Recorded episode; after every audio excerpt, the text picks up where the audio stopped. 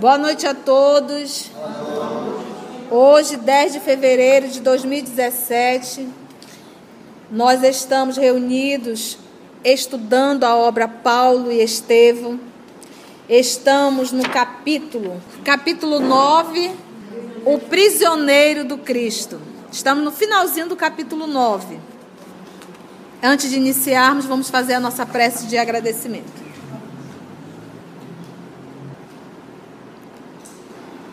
Divino amigo Jesus, é tão bom nos reunirmos e estudarmos a lição da verdade do Evangelho. Aí nós entendemos a sua colocação a samaritana, quando fala que tu é água viva que quem bebe da tua água nunca mais sentirá sede. E quando estamos no estudo da tua vida, dos teus ensinos, das advertências que o Senhor nos faz, nós sentimos exatamente o beber dessa água viva. Muito obrigado, Jesus, pelo convite, por nos ter trazido até aqui. Vamos agora estudar Paulo e Estevão. Nós necessitamos, Jesus, da tua assistência, da inspiração. Que os bons espíritos possam nos conduzir, fazendo a cada um de nós nos sentirmos em Roma acompanhando as lições inesquecível desse apóstolo do bem. Muito obrigado, amor querido, por esse banquete. É em teu nome que nós realizamos esse trabalho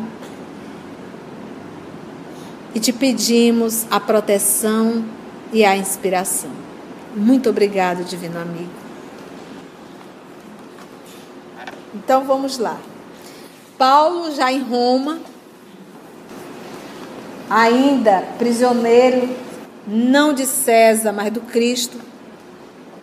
Ele está, Paulo não desiste de ensinar o cristianismo para os irmãos judeus. Então o que, que ele fez? Ele pediu para Lucas, Aristarco e Timóteo procurarem a sinagoga. Ele não poderia, na condição de um prisioneiro, ir pregar na sinagoga mas que trouxesse os irmãos judeus. Trouxeram, vamos dizer assim, alguns das sinagogas ouviram, ficaram meio desconfiados e pediram uma nova reunião com um grupo maior dos irmãos. Eles estão nesse momento dessa reunião. Essa reunião começou de manhã cedo. Já está anoitecendo. Paulo a bom explicar e os judeus a bom discutir, que é o que eles fazem, faziam muito Muita discussão, muita discussão e pouca ação. Então, Paulo está, nesse momento, a fala dele, eu vou pedir até para o Augusto repetir. Irmãos, evitemos as contendas estéreis e ouçamos a voz da própria consciência. Continuai examinando a lei e os profetas, nos quais encontrareis sempre a promessa do Messias que já veio Desde Moisés, todos os mentores de Israel referiram-se ao Mestre com caracteres de fogo. Não somos culpados da vossa surdez espiritual. Com caracteres de fogo. O que, que tu lembrou? Estudando o Evangelho, ele fala desse fogo. Ele diz que a água purifica, mas é o fogo que corrige. E aí o, o, o, nosso irmão Augusto, muito sabiamente, disse, Conceição, você lembra do capítulo do Obreiros da Vida Eterna, que é o fogo purificador? E aqui ele chama Jesus, porque ele está citando o Antigo Testamento, que é no Antigo Testamento que está. Desde Moisés, todos os mentores de Israel referiram-se ao Mestre, ao Messias, com caracteres de fogo. Fogo que corrige. Invocando as discussões ferinas de há pouco, recordo a lição de Isaías, quando declara que muitos hão de ver sem enxergar e ouvir sem entender. São os espíritos endurecidos que, agravando as próprias enfermidades, culminam em lutas desesperadoras para que Jesus possa, mais tarde, convertê-los e curá-los com o bálsamo do seu infinito amor. No entanto, podeis estar convictos de que esta mensagem será auspiciosamente recebida pelos gentios simples e infelizes, que são, na verdade, os bem-aventurados de Deus. Gentios vão receber muito bem, vocês não. A declaração franca e veemente, firme do apóstolo caiu na assembleia como um raio. Porque, gente, falar para um judeu bem de um gentio é a mesma coisa que dar um murro. Paulo era muito firme. A declaração franca e firme do apóstolo caiu na assembleia como um raio, impondo absoluto silêncio. Ficou aquele clima, né? Mas, destoando dos sentimentos da maioria, um velhinho judeu aproximou-se do convertido de Damasco e disse: Reconheço o exato sentido da vossa palavra, mas desejaria pedir-vos que este evangelho continuasse a ser ministrado à nossa gente. Há seguidores de Moisés bem intencionados, que podem aproveitar o ensino de Jesus, enriquecendo-se com seus valores eternos. O apelo carinhoso e sincero era proferido em tom comovedor. Paulo abraçou o simpatizante da nova doutrina, fundamente sensibilizado, e acrescentou: Este aposento humilde é também vosso. Vinde conhecer o pensamento do Cristo, sempre que vos aprover. Podereis copiar todas as anotações que possuo. E não ensinais na sinagoga? Por enquanto, Preso como estou, não poderei fazê-lo, mas hei de escrever uma carta aos nossos irmãos de boa vontade. Dentro de poucos minutos, a compacta reunião se dissolvia com as primeiras sombras da noite. Daí por diante, aproveitando as últimas horas de cada dia, os companheiros de Paulo viram que ele escrevia um documento a que dedicava profunda atenção. Gente, para nós que não somos estudantes, não somos teólogos, isso aqui não tem o mínimo valor para a gente. Essa informação.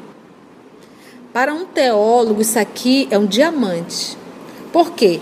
Porque a carta de Paulo aos Hebreus é uma interrogação para todos os teólogos. Por quê? Porque está escrito de uma forma que não se parece com as outras cartas de Paulo. Então, o que, que ele diz? Essa carta, a forma, a escrita, a, a linha de pensamento, não é de Paulo. Porque pegando as outras 14, eu acho que são 14, são 15 no total, as 14, é tudo uma mesma forma, um mesmo jeito de se escrever. Essa daqui difere. Então o que, que os teólogos dizem? Essa carta aqui não foi Paulo que escreveu. E foi a única que ele escreveu de próprio punho. Porque Paulo ditava as cartas. Ele não escrevia sozinho. É enorme a carta, rica de informações. E que o povo, os teólogos, acreditam que essa carta não é de Paulo. Porque está, no, no, está num, num primor em comum que não está nas outras cartas. E aqui ele fala, né? Dentro de poucos minutos, a compacta reunião se desfez. Daí por diante, isso aí você grifa mesmo aproveitando as últimas horas de cada dia, os companheiros de Paulo viram que ele escrevia um documento a que dedicava profunda atenção. Às vezes era visto a escrever com lágrimas essa carta. Como se desejasse fazer da mensagem um depósito de santas inspirações. Isso é emocionante isso aqui. Em dois meses, gente, levou dois meses escrevendo essa carta. Em dois meses, entregava o trabalho a Aristarco para copiá-lo e Paulo dizendo. Ele levou dois meses fazendo essa carta. E dentro dessa carta, é como diz aqui, profundas inspirações. Será que devemos ler essa carta? Não perde tempo lendo outra coisa, não, tá? Tem muita coisa boa para a gente ler. Muito. Essa carta é enorme. Ele levou dois meses escrevendo de próprio punho. Imagina Paulo se concentrando para escrever. E ainda sendo inspirado. Ele diz assim: então ele entrega para Aristarco o trabalho, a carta toda pronta, e diz a Aristarco: Esta é a epístola aos Hebreus. Fiz questão de grafá-la, valendo-me dos próprios recursos. Ou seja, eu escrevi, eu mesma não ditei. Fiz, ele como ele diz assim, fiz questão de grafá-la, de escrevê-la, valendo-me dos próprios recursos. Porque ele normalmente o que, é que ele fazia? Ele ditava. Esta é a epístola aos Hebreus. Fiz questão de grafá-la, valendo-me dos próprios recursos, pois que a dedico aos meus irmãos de raça, e procurei escrevê-la com o coração. O amigo compreendeu o seu intuito e, antes de começar as cópias, destacou o estilo, destacou o estilo singular e as ideias grandiosas e incomuns que tem dentro dessa carta.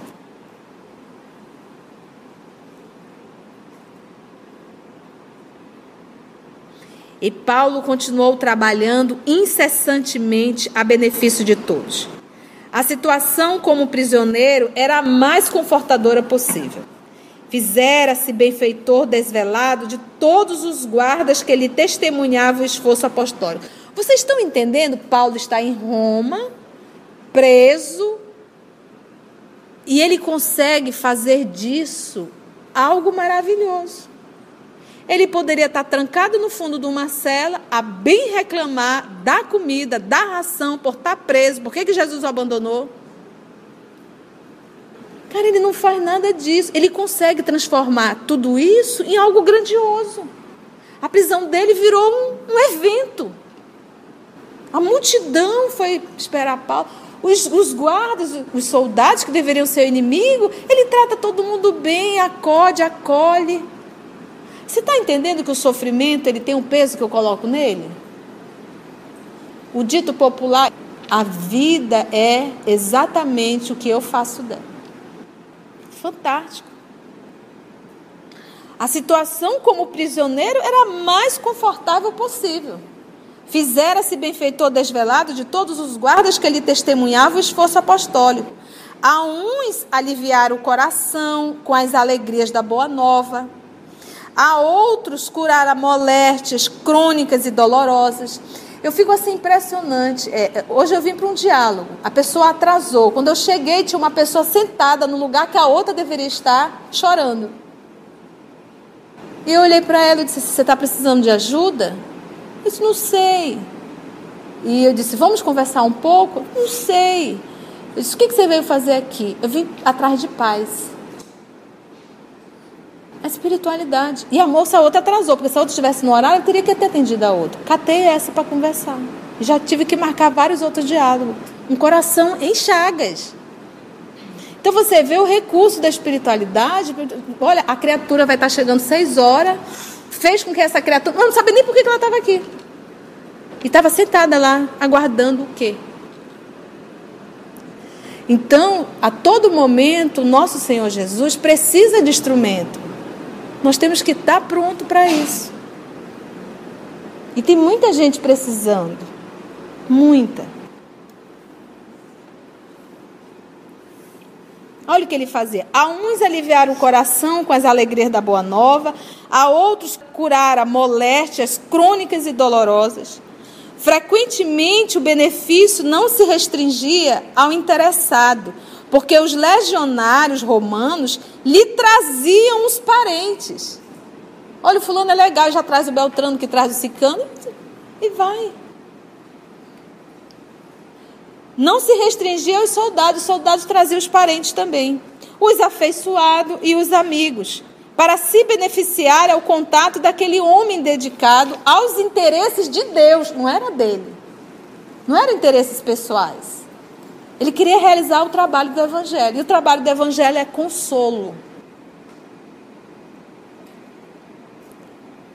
A gente tem um compromisso com isso. Logo ao terceiro dia, deixou de ser algemado. Tiraram a algema dele.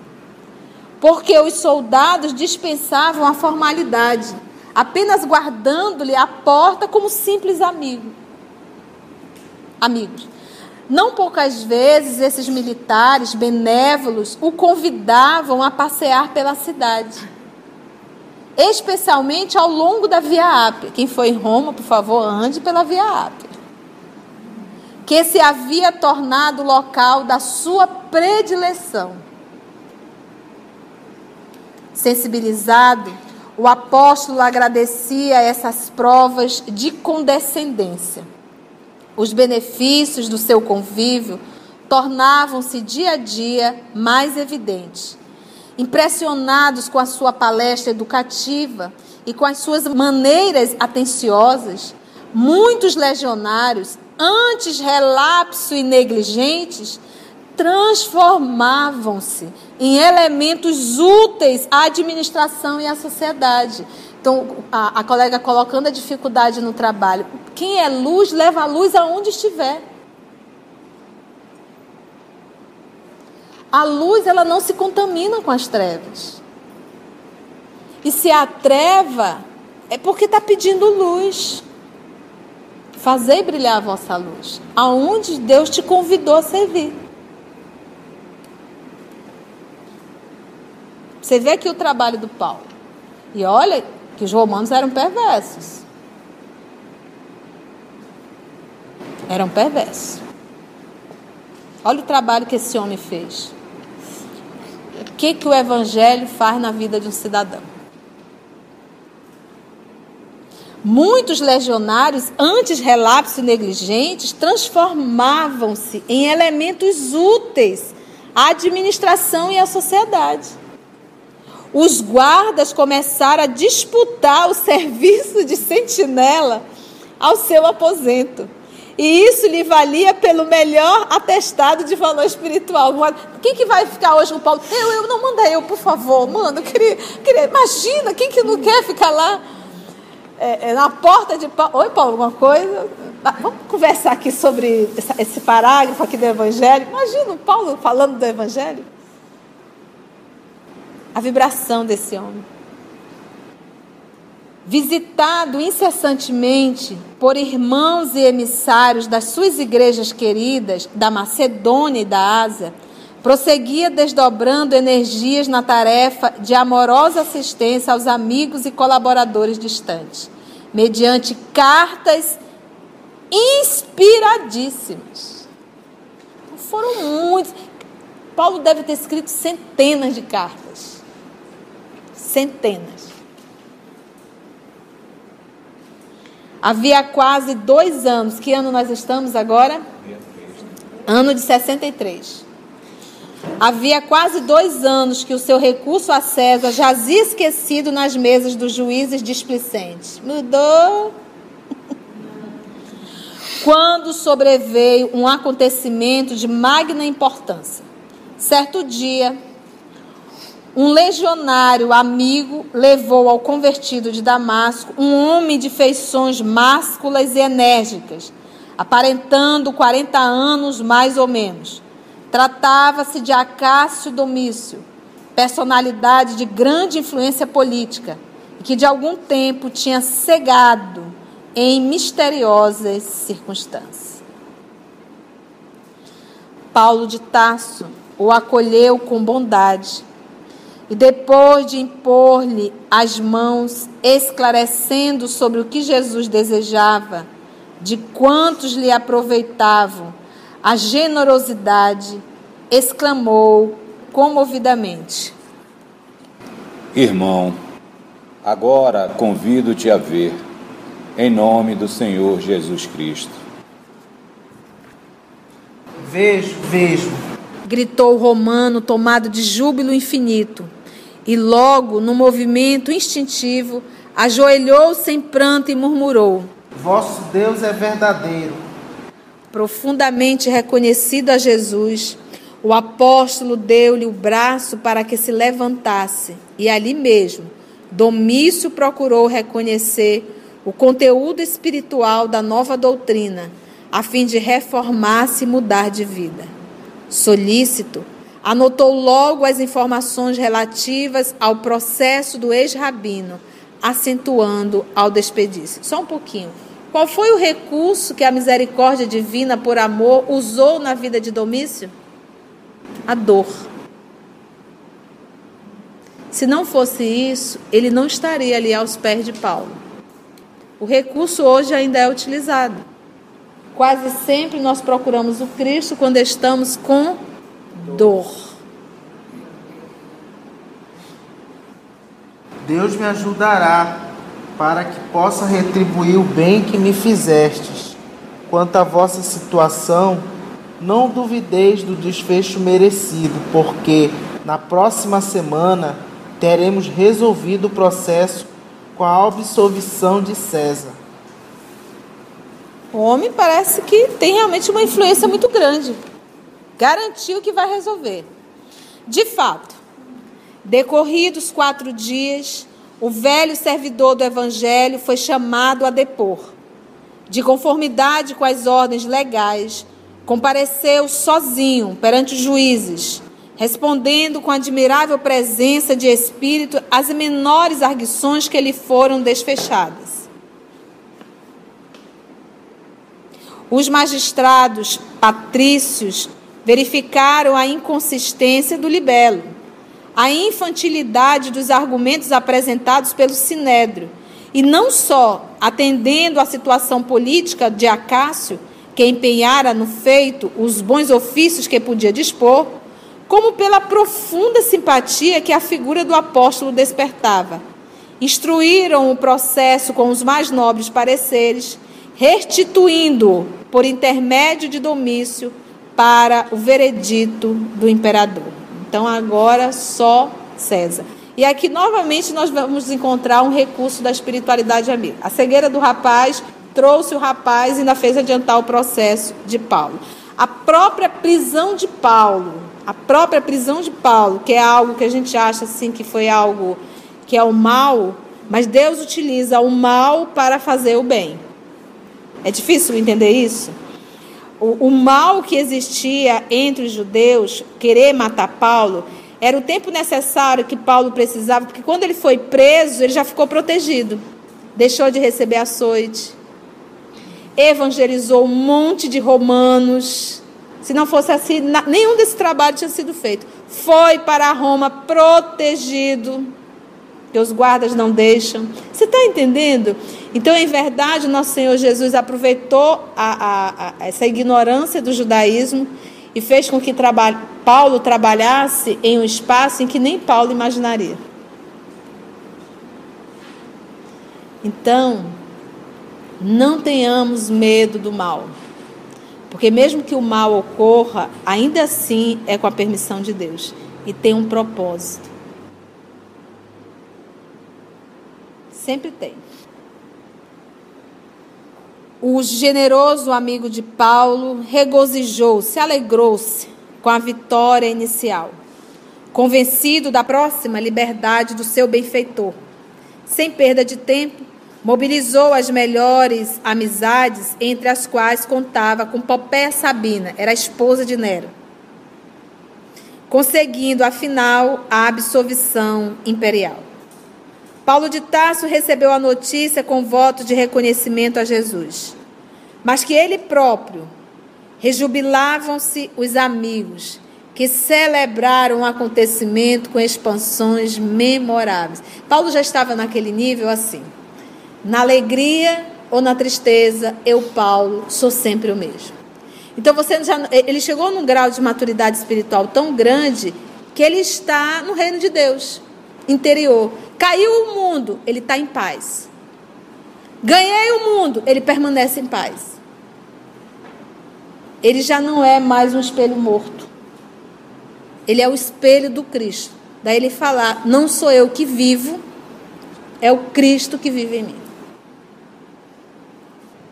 O convertido de Damasco, entretanto, não viu nisso tão só um motivo para a alegria pessoal, mas a obrigação de intensificar a difusão do Evangelho de Jesus. Se Jesus me libertou, é porque Ele quer mais, que eu realize mais trabalho ainda.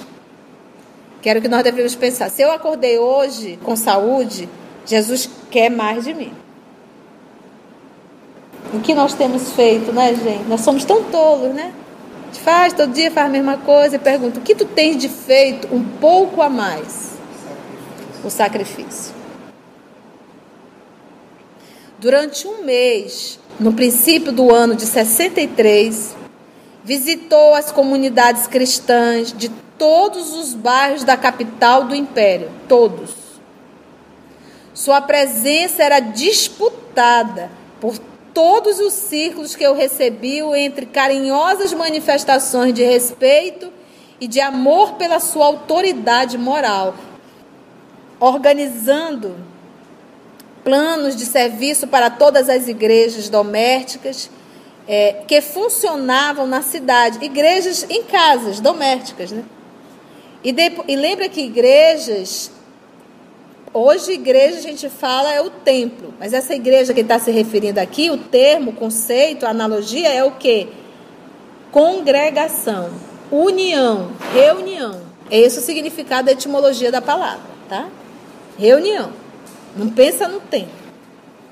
Organizando planos de serviço para todas as igrejas domésticas que funcionavam na cidade, e depois de inúmeras prédicas gerais nas catacumbas silenciosas, porque ainda tinha reuniões dentro dos cemitérios, o incansável trabalhador resolveu partir para a Espanha. Debalde, né, em vão, intervieram os colaboradores, rogando-lhe que desistisse. Nada o demoveu. Paulo é muito lúcido já muito alimentava o desejo de visitar o extremo do Ocidente. E, se fosse possível, desejaria morrer convicto de haver levado o Evangelho aos confins do mundo. Algum comentário? Vamos parar aí, tá, gente? Por causa do tempo. Deu, gente, para aprender alguma coisinha? Gente, muito obrigada pela presença, todo esse material, toda essa água viva que nos foi dada essa noite possa possa ficar vivo dentro de cada um de nós. Lembrar sempre do que nós aprendemos no Evangelho, olhar para as pessoas que te, que te decepcionam, que te maltratam, que te agridem, seja lá o que for. Obviamente, sempre recordando da prudência mas é, às vezes são coisas tão pequenas que a gente faz um, um estardalhaço. Às vezes ceder não vai nos tirar a vida, vai nos dar vida. É, às vezes perdemos algo de algo material, mas em compensação adquirimos paz. E nós não somos a justiça. A justiça é Deus. Então, eu sempre devo olhar para o outro como meu instrumento do meu progresso. Sempre. Sempre. Vamos fazer nossa oração? Vamos lá? Pede ali para o Maurício, que ele já está de olho fechado, fazer a nossa prece de encerramento. Amado Mestre Jesus, Mestre amigo de todas as horas, Tão lúcidas, Senhor, são as tuas lições. Tão claros são os teus ensinamentos. E nós damos tantas voltas, tropeçamos tantas vezes no mesmo lugar, mantendo angústias, sofrimentos, guardando mágoas que servem de âncoras em nossas vidas. Que as lições deste apóstolo magnífico, nosso irmão como nós, nos sirva de exemplo real para que nas pequenas dificuldades do dia a dia nós possamos fixar os teus ensinamentos, lembrando dessas palavras lembrando das emoções que sentimos aqui, lembrando da necessidade de seguir. Se um dia erramos, que possamos levantar a cabeça e seguir. Parar jamais. Que esse teu banquete de luz, Senhor, toque cada coração dos aqui presentes, dos que não puderam vir e desses que nos acompanham. Que o teu amor seja bálsamo de cura, de alívio, de consolo, de atenção. Apenas o amor é capaz de transpassar todas as barreiras. Te agradecemos, Senhor, muito mesmo, por momentos tão preciosos como esse. Ilumine e guarda cada um até chegar ao seu lar e que possamos estar reunidos novamente na próxima semana. Que assim seja.